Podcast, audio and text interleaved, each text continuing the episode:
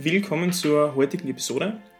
Diese soll eben als Fortsetzung dienen zu dem letztens besprochenen Thema, nämlich den Basics der Bindegewebstrukturen. Heute werden wir ganz einfach Mythen auf den Grund gehen, und zwar zum ersten, dem nach vorne schieben der Knie über die Zehenspitzen bei einer Kniebeuge und auf der anderen Seite dem Rundrücken beim Heben von Lasten, sei das jetzt in Form von einem Deadlift oder ganz einfach beim ganz normalen Aufheben von einem Wäschekorb im Alltag. Und wann es vielleicht sogar Sinn machen würde, einen Rundrücken bei solchen Sachen zu machen. Ansonsten viel Spaß beim Zuhören.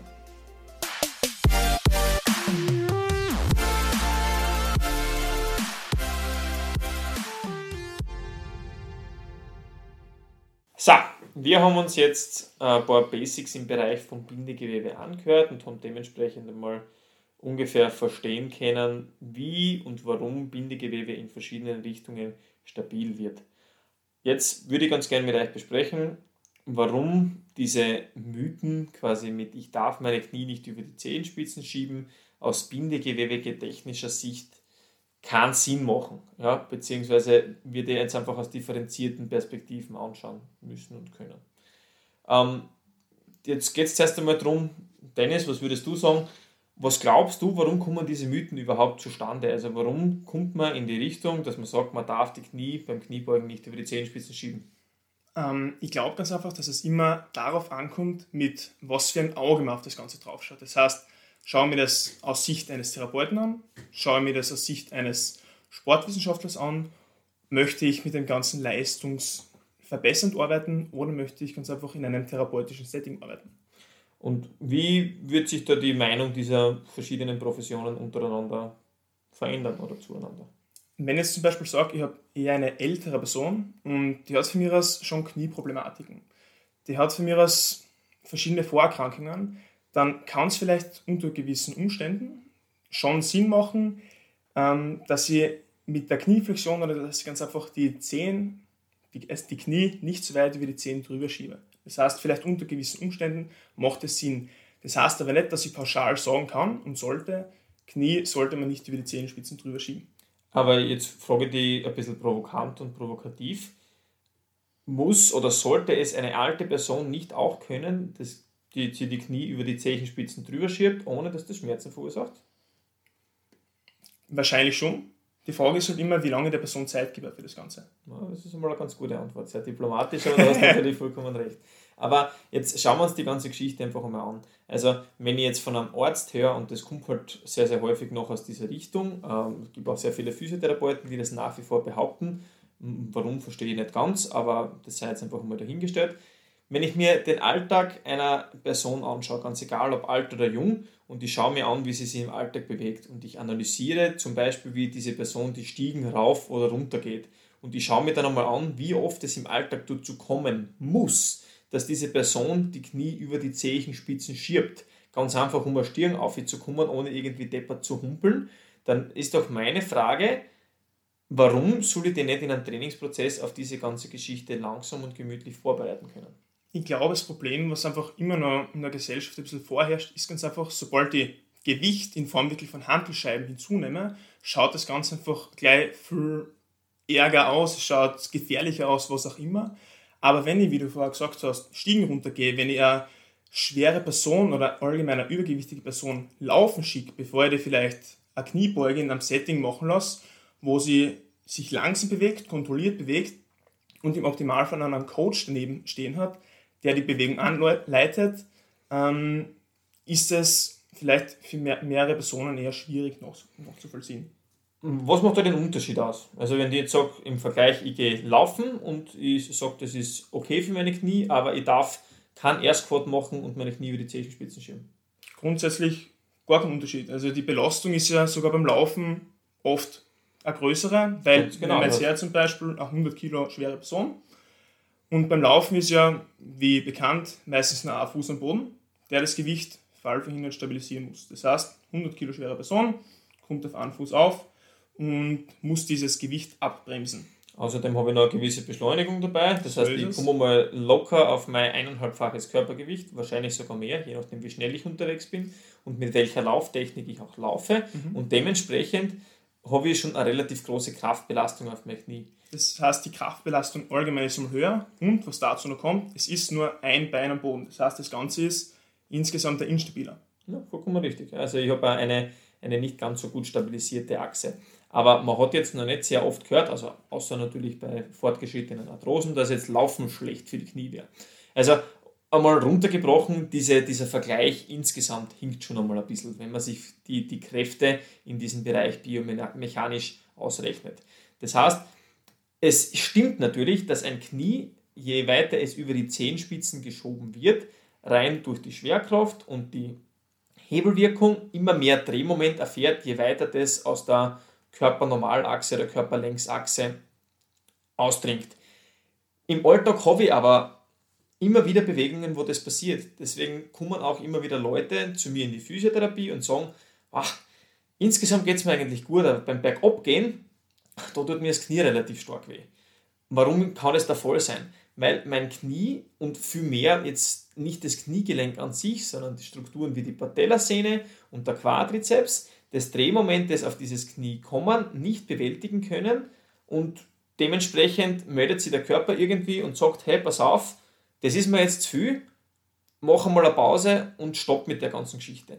Das heißt, das Bindegewebe bzw. das muskuläre Gewebe in diesem Bereich ist nicht so gut zugstabil, dass das das Gefühl hat, es kann das handeln.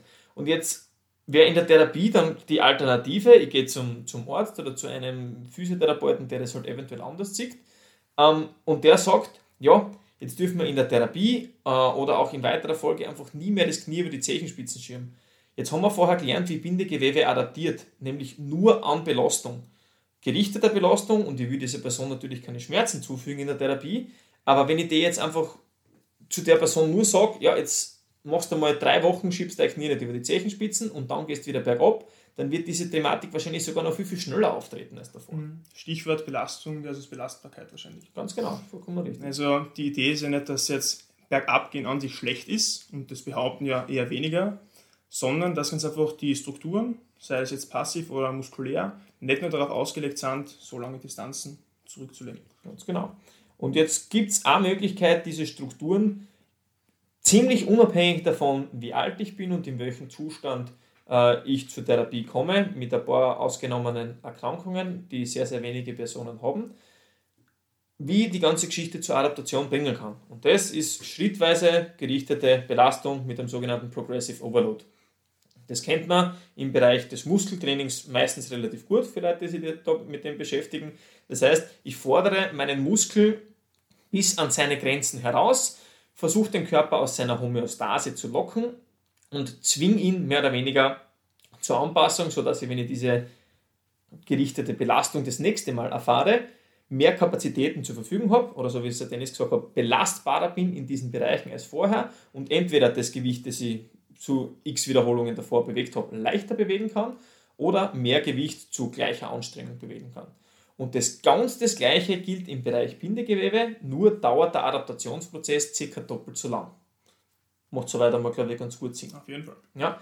Das heißt jetzt, oder was würdest du sagen, was heißt das jetzt, wenn eine Person mit eben zum Beispiel Knieproblemen beim Bergabgehen zu dir kommt?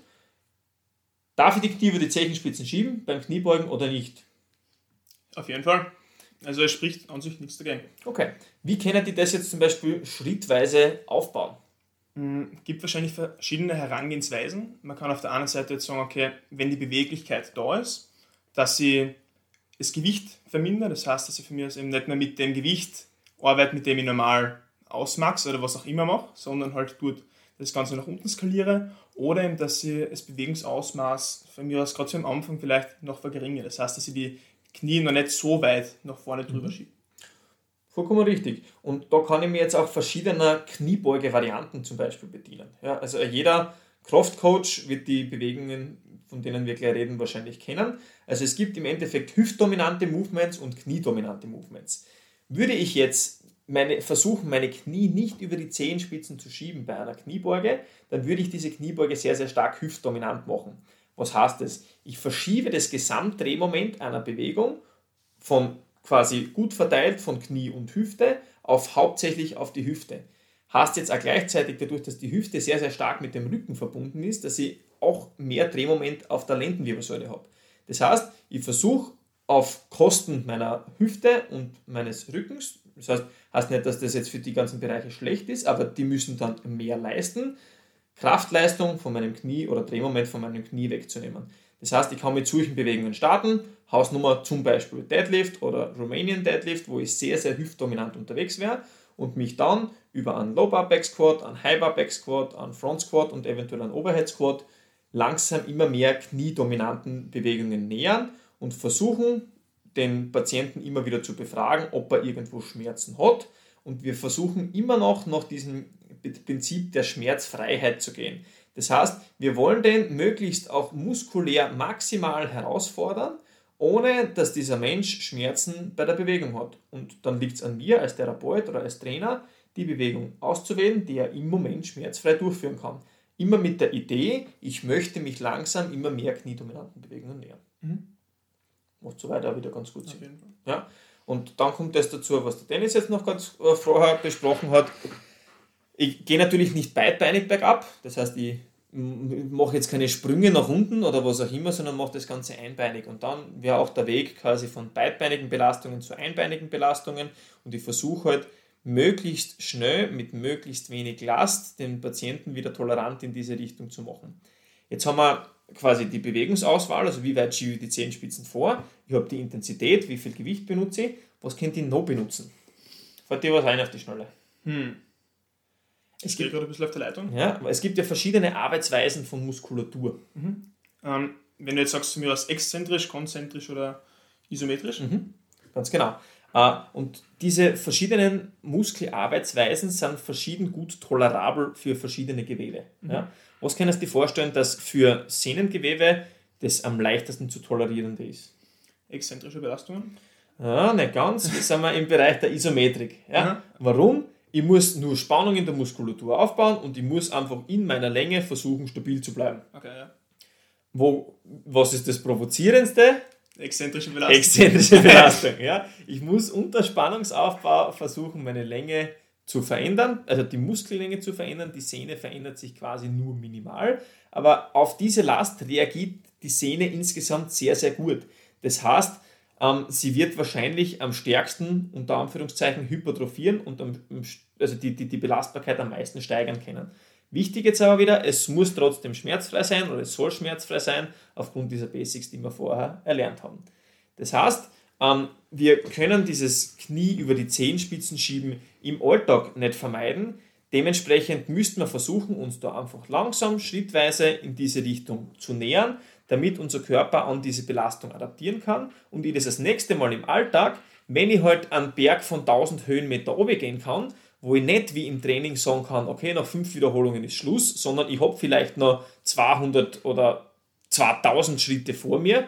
Wenn ich weh habe, dann muss ich versuchen, diese Belastbarkeit schon vorher zu erreichen. Weil wenn ich nur einmal im Jahr vielleicht am Nationalfeiertag am Berg gehe und mich dann wundert, dass mir die Knie wehtun, wenn ich runtergehe, einfach aufgrund dessen, dass ich den Rest meines Alltags immer im Büro verbringe, dann ist nicht das Problem, dass ich die Knie über die Zehenspitzen schiebe, sondern dass ich das restliche Leben im Büro gesessen bin und dann einfach keine Ahnung, auf dem Hochschwab aufgehen muss, weil ich so viele gesehen habe, dass am Hochschwab oben sind und mich einfach nicht suffizient auf die ganze Geschichte vorbereitet habe. Ein Kraftsportler wird niemals ohne Training davor ins Gym gehen und dann auf einmal versuchen, 200 Kilo aufzuheben, wenn er vorher nie was gemacht hat. Und ihr würdet das auch nicht tun. Und das Ganze das Gleiche äh, gilt fürs Berggehen. Und so wie der Dennis das vorher richtig gesagt hat, sobald Gewichte im Spiel sind, haben wir halt auf einmal Angst. Und das kennen wir nicht und das deswegen ist das einfach alles ein bisschen schwierig. Haben wir da noch was dazu zu sagen? Hast du noch Fragen, die dir da einfallen würden? Hm, vielleicht einfach nur nochmal hervorzuheben, dass ich mir bewusst sein muss, ob ich mit einer gewissen Übung jetzt meine Bindegewebsstrukturen stärken möchte oder muskulär arbeiten möchte. Weil je nachdem, wie du eben in, dem vorigen, in der vorigen, vorigen Audiotonspur schon angesprochen hast, braucht Bindegewebe ganz einfach länger, um sich zu adaptieren als Muskelgewebe. Ja, also das ist ein, ganz, ganz wichtiger äh, Kontext und ganz, ganz wichtiger Aspekt. Ähm, und das Kontrollorgan dafür wäre wieder Schmerz während der Bewegung, nach der Bewegung äh, oder am Tag danach. Und das Wichtige in dem Bereich, und das werden wir beim Deadliften jetzt auch noch gleich besprechen, äh, ist eben, dass ich das Problem habe oft bei fitten Athleten, die neue Sportarten machen, dass die muskulär, aufgrund dessen, dass sie anders schon einmal gut trainiert haben und trainiert werden, sehr, sehr gut drauf sind, aber ihr Bindegewebe im Bereich der äh, zum Beispiel Patellasehne äh, zum Beispiel Sprungbelastungen oder Landebelastungen nicht gewohnt ist und ich das aber muskulär durchführen kann. Mein Bindegewebe sagt aber, hey, ich brauche ein bisschen Re Regeneration und ich steigere muss rein, weil ich meine Muskulatur aufbauen will, zu schnell und überlaste damit meine passiven Strukturen. Okay, äh, nächstes Thema. Heben bzw. Kreuzheben mit rundem Rücken. Was hältst du davon?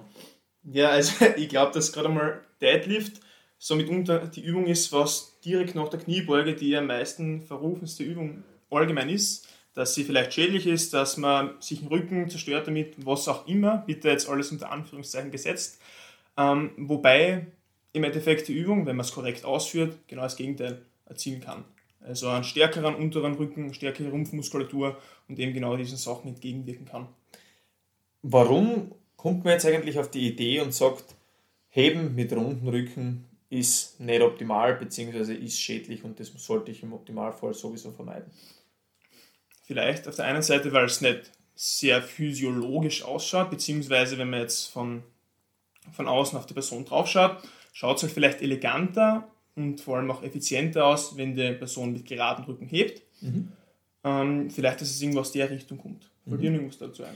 Ähm, höchstwahrscheinlich, oder, oder das, was man einfach am meisten hört, ist eben diese Theorie, wenn ich meine Wirbelsäule oder meine Lendenwirbelsäule in Flexion setze, also quasi eine Beugebewegung dort ausführe, dass meine hinteren Strukturen mehr auf Zug kommen, beziehungsweise dass es meine Bandscheibenstrukturen nach hinten presst und es dadurch dazu kommen kann, dass mir wieder unter Anführungszeichen gesetzt die Bandscheiben hinten ausrutscht. Ja. Ähm, was wichtig zu sagen ist, ist, dass, eine ist, dass Bandscheibenstrukturen und auch das bandhafte umgebende Material zugstabil sind. Ja? Das heißt, ähm, wenn eine Bandscheibe komprimiert wird, kommt es bis zu einem gewissen Grad natürlich äh, zu einer Kompressionslast, aber aufgrund dessen, dass wir einen flüssigen und, äh, und sehr grundsubstanzhaltigen Kern haben, haben wir halt eine Stoßdämpfwirkung und die Faserstrukturen in der Bandscheibe kommen dadurch ein bisschen auf Zug. Mhm. Ähm, die Bandscheibe an sich kann nur an Zuglasten adaptieren, das heißt an Beugebewegungen, an kombinierten Bewegungen und kann dadurch durch wieder gerichtete schmerzfreie Belastung immer stärker werden. Ja? ja. Das heißt, es ist insgesamt wichtig, so wie wir eh schon gesagt haben, die Bandscheibe regelmäßig zu belasten und zu bewegen. Gut, Jetzt haben wir quasi die, die, die, die Rundrückentechnik beim Deadliften. Das heißt, ich hebe in einer gebeugten Position weg. Was sind Vorteile, was sind Nachteile dieser Technik jetzt rein im Leistungssportsetting, bevor wir uns äh, auf den Alltag stützen? Mhm. Ich glaube, ganz kurz noch vorweg, es ist immer wichtig, sich die Frage zu stellen, ob ich die Bewegung, die ich ausführe, und das jetzt nicht nur bei Deadlift, bei Kniebeuge oder was auch immer, bewusst ausführe oder nicht. Das mhm. heißt, ob ich bewusst mit Rundrücken hebe ob ich bewusst mit geraden Rücken hebe oder ob das ähm, infolge einer muskulären Schwäche in der, im Laufe der Bewegung zum Rundrücken kommt. Also so wie du sagst, es muss eine bewusste Entscheidung sein, eine Bewegung auf eine gewisse Art und Weise durchzuführen. Mhm. Bin ich ganz bei dir. Genau, und jetzt auf der Frage, ähm, wann macht es Sinn oder warum sieht man oft bei Kraft-3-Kämpfern, dass sie mit eher runden Rücken oder mit einer vorflektierten Wirbelsäule wegheben? Man bringt einfach das Gewicht relativ gesehen näher zum Körper und verringert unter anderem den Lastarm zum Beispiel, der auf, mhm. auf, die, auf die Lendenwirbelsäule wirkt. Das heißt, ich kann meinen, meinen Rückenstrecker mehr oder weniger ein bisschen entspannen. Ja. Was habe ich noch für einen Vorteil? Hm. Da hilfe ich dir vielleicht ein bisschen aus. Mhm. Also, je eher ich in der Wirbelsäule beuge, desto mehr kommen bindegewebige Strukturen auf Zug. Das heißt, das ist das, wovor alle Leute eigentlich immer so Angst haben, wenn sie denken, die Wirbelsäulen haut mir oder die Bandscheiben haut mir jetzt eigentlich gleich aus. Dementsprechend, wenn diese bindegewebigen Strukturen aber über jahrelanges Training, wir sprechen von 10 plus Jahren, äh, in diesem Bereich adaptiert haben und immer wieder kleine Zuglasten gekriegt haben, die, die sich langsam gesteigert haben, dann wird dieser dorsale Bereich, wir sprechen von der sogenannten thorakolumbalen Faszie und dem Bandapparat in dem Bereich, aber sowas von zugsteif und zugstabil, dass ich über diesen Bereich extrem gut Kraft transportieren kann. Mhm. Ähm, kurzer Ausschnitt quasi ins, äh, ins Alltagsleben.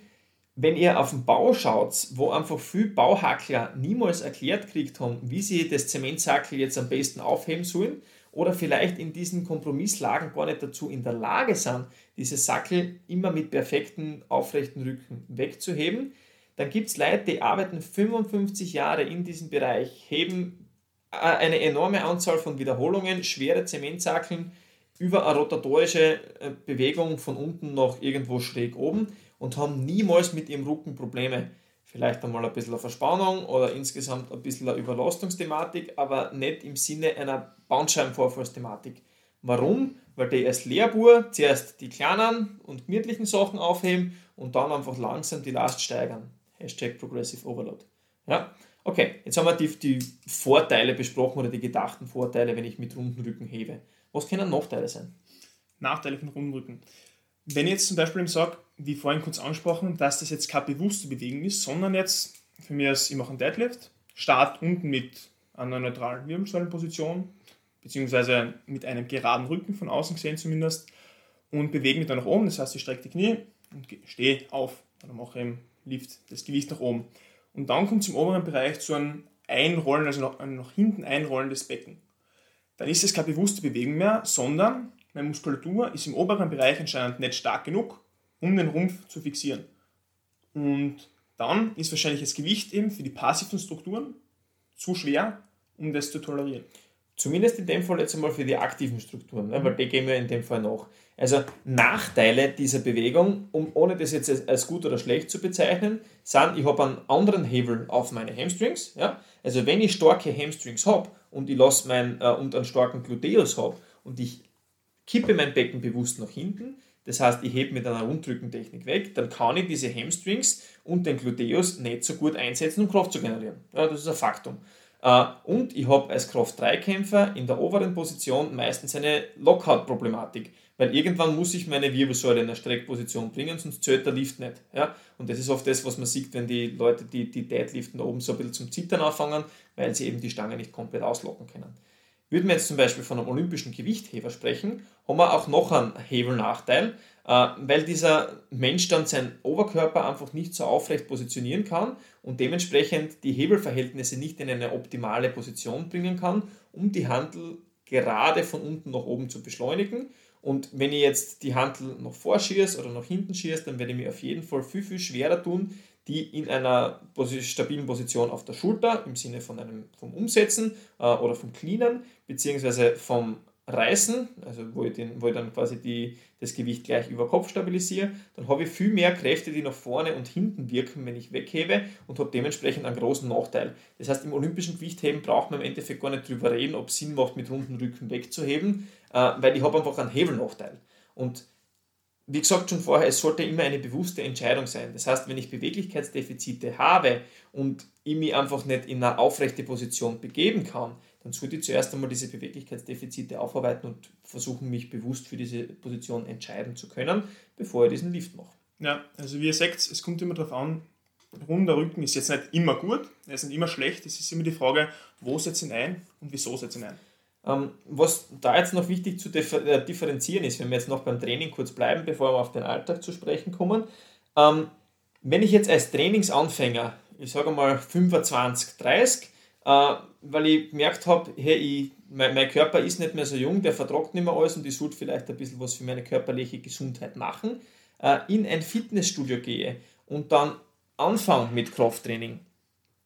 Was würdest du diesen Leuten empfehlen? Sollen die anfangen mit runden Rücken wegzuheben? Sollen die neutral heben? In, in welchem Bereich wärst du da unterwegs? Hm, ich würde ihnen auf jeden Fall erklären einmal oder raten, mit geraden Rücken zu heben, weil es einmal lernen sollen, die Rumpfmuskulatur gescheit anzusteuern, weil sie nicht gleich von Anfang an sich über die passiven Strukturen bewegen sollen, sondern als erstes einmal schauen sollen, dass sie muskulär so stark werden, dass sie es stabilisieren können. Mhm. Und wenn es dann von mir aus irgendwann einmal in Richtung Wettkampf geht, wenn es darum geht, Erster zu werden oder mehr Gewicht relativ gesehen zu bewegen, dann kann ich vielleicht auf die Sachen zurückgreifen. Aber, wie gesagt, die Idee ist ja im Fitnessstudio, dass ich Muskeltraining betreibe, dass ich meine muskulären Strukturen stärke und nicht, dass ich gleich von Anfang an ähm, bei der Technik nachlasse. Ja, vollkommen richtig. Also wenn mein Ziel äh, Maximierung der Muskelkraft ist, dann will ich halt versuchen, mich nicht auf passive Maßnahmen zu verlassen, sondern versuche mich in einem Optimalfall mit neutraler Wirbelsäule in, in gewisse Positionen zu begeben. Und ich kann dann schneller Gewicht steigern, weil so wie wir vorher schon gehört haben, passive Strukturen brauchen lang, bis sie adaptieren. Jetzt habe ich einen Trainingsanfänger, der im Optimalfall, wenn er motiviert ist, vielleicht zwei bis dreimal die Woche regelmäßig trainiert. Der wird muskulär extrem schnell Fortschritte machen. Und der wird auch nicht hören wollen, ja, wir werden das erste halbe Jahr nicht viel was an Gewicht drauflegen, weil der ist motiviert und der, der will Gas geben.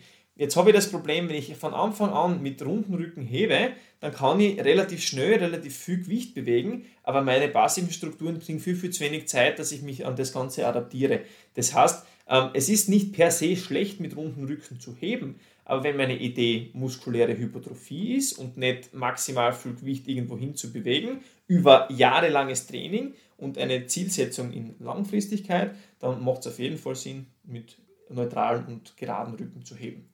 Okay, Trainingsperspektive abgeschlossen. Jetzt bewegen wir uns in den Alltag. Was würdest du dazu sagen? Ähm, wenn ich jetzt zum Beispiel einen Patienten mit Wirbelsäulenproblematiken, sagen wir akut, ja, der hat seit voriger Woche, ist ihrem beim Gartenarbeiten im Rücken äh, Stich eingefahren und jetzt ist er bei mir in der Physiotherapie und möchte sich wieder aufbauen lassen. Mhm. Wie gehen wir die Reha an? In Bezug jetzt auf den Deadlift oder auf die. Aufs, aufs, aufs Heben, beziehungsweise der wird wahrscheinlich im Garten irgendwo unten ein bisschen Unkraut auszupft haben, mhm. höchstwahrscheinlich in einer gebeugten Wirbelsäulenposition. Wie, wie gehen wir das an? Mhm. Wenn, wenn wir das Deadlift jetzt zum Beispiel einmal als, als also Heben als, als Fokus nehmen. Was du ihm als Therapeut raten würdest. Ganz genau.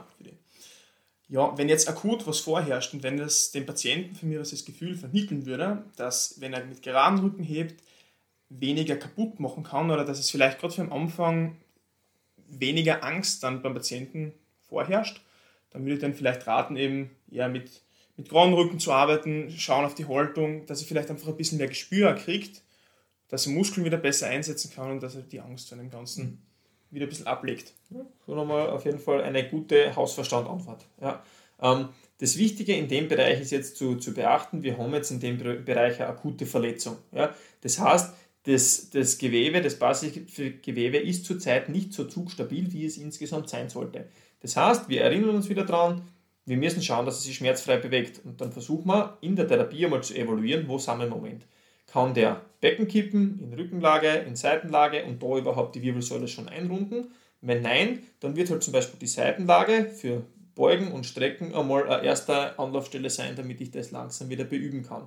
Ich kann aber Krafttraining in einer neutralen Rumpfposition betreiben. Ja? Das heißt, ich setze ja keine passiven Strukturen unter Zug, wenn ich mich, oder wenig, nicht, ist immer schwierig, ähm, wenn ich mich mit einer neutralen Rumpfposition bewege. Das heißt, anfangs, von mir sind die nächsten, ersten sechs Wochen, äh, möchte ich mit perfekt neutraler Wirbelsäule arbeiten und Kraft in den Beinen, im Rumpf und wo auch immer aufbauen, um dann, wenn dieser, wenn dieser Mensch, wenn dieser Patient wieder ein bisschen belastbarer wird in Beugung und Streckung, das heißt, er kann Becken kippen, dann schon wieder im Stehen, kann vielleicht im Stehen mit den Fingern bis zum Boden greifen und seinen Rücken einrunden, ohne dass er dabei Schmerzen hat, dann kann ich versuchen, diesen Menschen wieder in Beugung belastbar zu machen.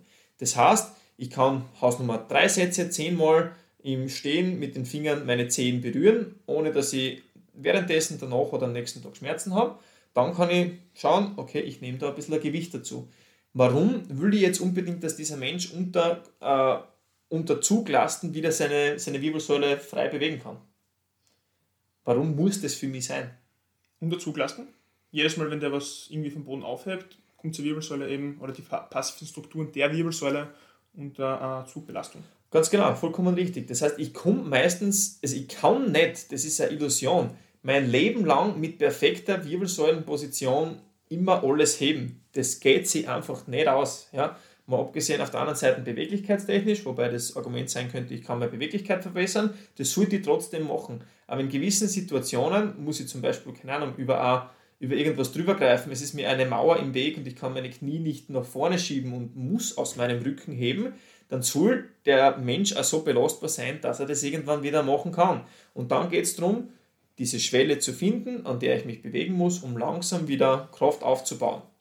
Äh, zum Beispiel im Fokus Jefferson Curl, ja, wo ich wirklich bewusst die Wirbelsäule einrunde unter Gewichtsbelastung, eventuell sogar mit Rotationsbewegungen und dann halt einfach diese Bandscheibe, den, die nötigen Zuglasten aussetze, unter, einer, unter einem langen Zeitaspekt, da sprechen wir jetzt nicht von zwei, drei Wochen, sondern eher von einem halben Jahr bis Jahr, wo diese ganze Geschichte wieder an verschiedenen Lasten adaptieren kann und ich dann wirklich davon ausgehen kann, dass ich auf meinen Alltag gut vorbereitet bin. Und je mehr Gewicht ich da in unter Anführungszeichen suboptimalen Positionen bewegen kann, desto weniger wird mir der Alltag stressen. Ja, und da wieder wichtig zu erwähnen, an Jefferson Curl mache ich jetzt in dem Fall nicht, dass ich dafür, dass ich meine Hamstring stärke oder dass ich Muskulatur aufbaue, sondern eben, dass ich wieder meine passiven Strukturen adaptieren lasse. Deshalb Gewicht am Anfang gering halten, vielleicht am Anfang ohne Gewicht machen und dann langsam das Gewicht steigern in diese Richtung. Genau. In dem Fall, was heißt langsam steigern? Langsam steigern würde heißen, wenn ich beim Muskel daran denke, nach drei Wochen Intensität und oder Volumen zu steigern, dann denke ich beim Jefferson Curl eher zwischen vier und sechs Wochen daran, äh, diese Last langsam zu steigern. Einfach weil Bindegewebe viel, viel langsamer adaptiert. Ich muss mir da einfach länger Zeit nehmen in diesen Bereichen. Äh, dann kann ich mir aber einfach große Erfolge über diese Thematik und über diesen Trainingszugang erwarten. Jetzt sind wir nach wie vor bei unserem Alltagsmenschen. Jetzt können die davon ausgehen, wenn wir jetzt sagen, eine runde Wirbelsäule ist schlecht. Ja, und wir gehen von der hypothetischen Person aus, die jetzt vielleicht bis sie 18 war, aufgrund dessen, dass ihre Eltern sich um sie äh, löblicherweise um sie bemüht haben ähm, sich permanent nur mit geradem Rücken bewegt hat, durch alle möglichen Lebenslagen. Sei es dahingestellt, ob das überhaupt möglich ist, aber die hat, die hat das einfach gemacht. Ja? Äh, und dann kommt es irgendwann einmal dazu, dass diese Person sich aufgrund wovon auch immer bücken, beugen muss und vielleicht nur einen Bleistift vom Boden aufhebt. Was wird dieser Person passieren? Sie wird sie wahrscheinlich verletzen. Ja, also vollkommen richtig. Das Potenzial der Verletzung ist sehr, sehr hoch. Einfach deswegen, oder vielleicht wird sie es gar nicht kennen. Wenn ich 20 Jahre lang meine Wirbelsäule nicht beuge, dann wird meine Wirbelsäule in dem, was ich tue, super gut, nämlich steif und gerade sein. Ja? Das heißt, ich werde mich sehr, sehr schwer tun, diese Wirbelsäule überhaupt noch irgendwann einmal beugen zu können. Ja. Ähm, dementsprechend, was würdest du der, der, einer Person oder jemandem, der präventiv was für seine Rückengesundheit machen will, empfehlen? So bewusst wie möglich auf der einen Seite zu heben, aber auf der anderen Seite schauen, dass ich meine Wirbelsäule in alle Positionen bringe, für die sie ja ausgelegt ist, weil es ist ja nicht so, dass die Wirbelsäule sich nicht bewegen darf. Die kann flektieren, also beugen, die kann in Extension, also in Streckung gehen, die kann rotieren und das soll sie ja machen, weil wenn die Wirbelsäule ein starres System wäre, dann werde ich mir ein bisschen schwer tun, Alltagssachen irgendwie zu bewältigen. Und wenn sie sich nicht bewegen sollte, dann hätten wir nicht 24 verschiedene Wirbel. Und 48 verschiedene Wirbelgelenke. Ja, die sie, die sie verschieden äh, bewegen in diesen Bereichen, sondern wir hätten ein Stecken da hinten drin. Und dementsprechend dadurch, dass sie sich bewegen kann, wollen wir sie bewegen und wollen wir sie auch unter Last bewegen, damit diese bindegewebigen Strukturen so stabil wie nur irgendwie möglich werden können. Und auch in diesem Bereich gilt, das Problem bei Verletzungen ist meistens, dass man zu schnell zu viel tut, nachdem man zu lang viel zu wenig gemacht hat, wie in, meisten, in den meisten Overuse-Verletzungen. Wenn man sich die Verletzungsraten im Kraft-3-Kampf und im Gewichtheben anschaut, bei Leuten, die seit klein auf diesen Sport betreiben, dann sind wir bei einer minimalen Verletzungsrate. Hingegen bei Hobbysportlern, die irgendwann einmal angefangen haben äh, zum Trainieren, aufgrund dessen, weil sie auf einmal besser ausschauen wollen und dann auch noch von mir vor irgendjemandem posieren wollen, dann sind die meistens sehr, sehr viel höher, weil die halt aus, einer, aus einem sitzenden Beruf sehr, sehr häufig kommen äh, und sehr gut im Sitzen worden sind, aber nicht im Bewegen von Lasten. Und eben genau deswegen, weil sie sich so lange nicht belastet haben, dann eine höhere Verletzungswahrscheinlichkeit haben. Mhm. Dennis, wie würdest du jetzt sagen, kurz zusammenfassend könnte man Belastung, Knie über die Zechenspitzen und mit runden Rücken Deadliften beschreiben? Klassisch wahrscheinlich unter diesem Ausdruck, it depends. Es mhm. kommt ganz einfach darauf an. Auf der einen Seite, mit was für einer Zielsetzung geht die ganze Bewegung an, was für Vorerkrankungen habe ich. Das heißt, Jetzt eben wieder nicht, dass die Bewegung an sich schlecht ist, sondern ganz einfach, dass ich mir mehr Zeit lassen muss für das Ganze und das Gewicht dementsprechend anpassen muss. Und ja. Also im Endeffekt da nochmal to sum it up, es ist keine Bewegung ist einmal von Haus aus schlecht. Und das ist auch, glaube ich, die Idee, was wir da jetzt irgendwie mitgeben wollen. Das klingt jetzt vielleicht alles ein bisschen provokant mhm. oder sehr plakativ dargestellt, aber wir wollen jetzt einfach diese Angst vor Bewegen im Allgemeinen nehmen. Und unser Körper ist so extrem stabil und kann an alle möglichen Lebenslagen adaptieren. Deswegen lasst ihn. Und adaptieren heißt langsam äh, steigern von verschiedenen Belastungen. Deswegen sieht man im Zirkus Leute, die unaussprechliche Sachen machen, aufgrund dessen, dass sie das einfach jahrelang mit kleiner Dosis immer mehr gesteigert haben und dann halt einfach irgendwann einmal hinbringen. Das heißt, im Krafttraining lasst euch Zeit und für alle Alltagsathleten und eventuell im Moment Verletzten stresst euch nicht in äh, gewisse Bereiche rein. Schaut, dass euch einen Physio findet, der euch trainieren lassen kann, wenn es motiviert seid, ohne dass euch in, diesem, äh, in diesen Bereichen irgendwie Schaden zufügen könnt im Moment und der aber auch das Bigger Picture im Auge hat, nämlich wie mache ich euch dann wieder alltagsready über die lange Dauer.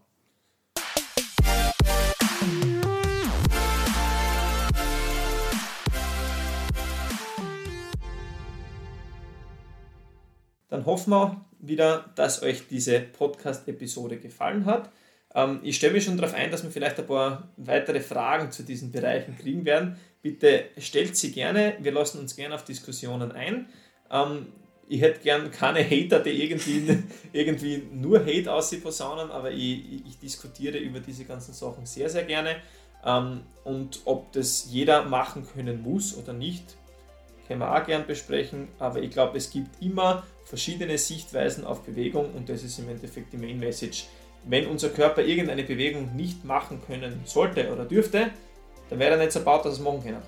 Ich glaube, das ist im Endeffekt ja, gut, gut zusammengefasst. Ja.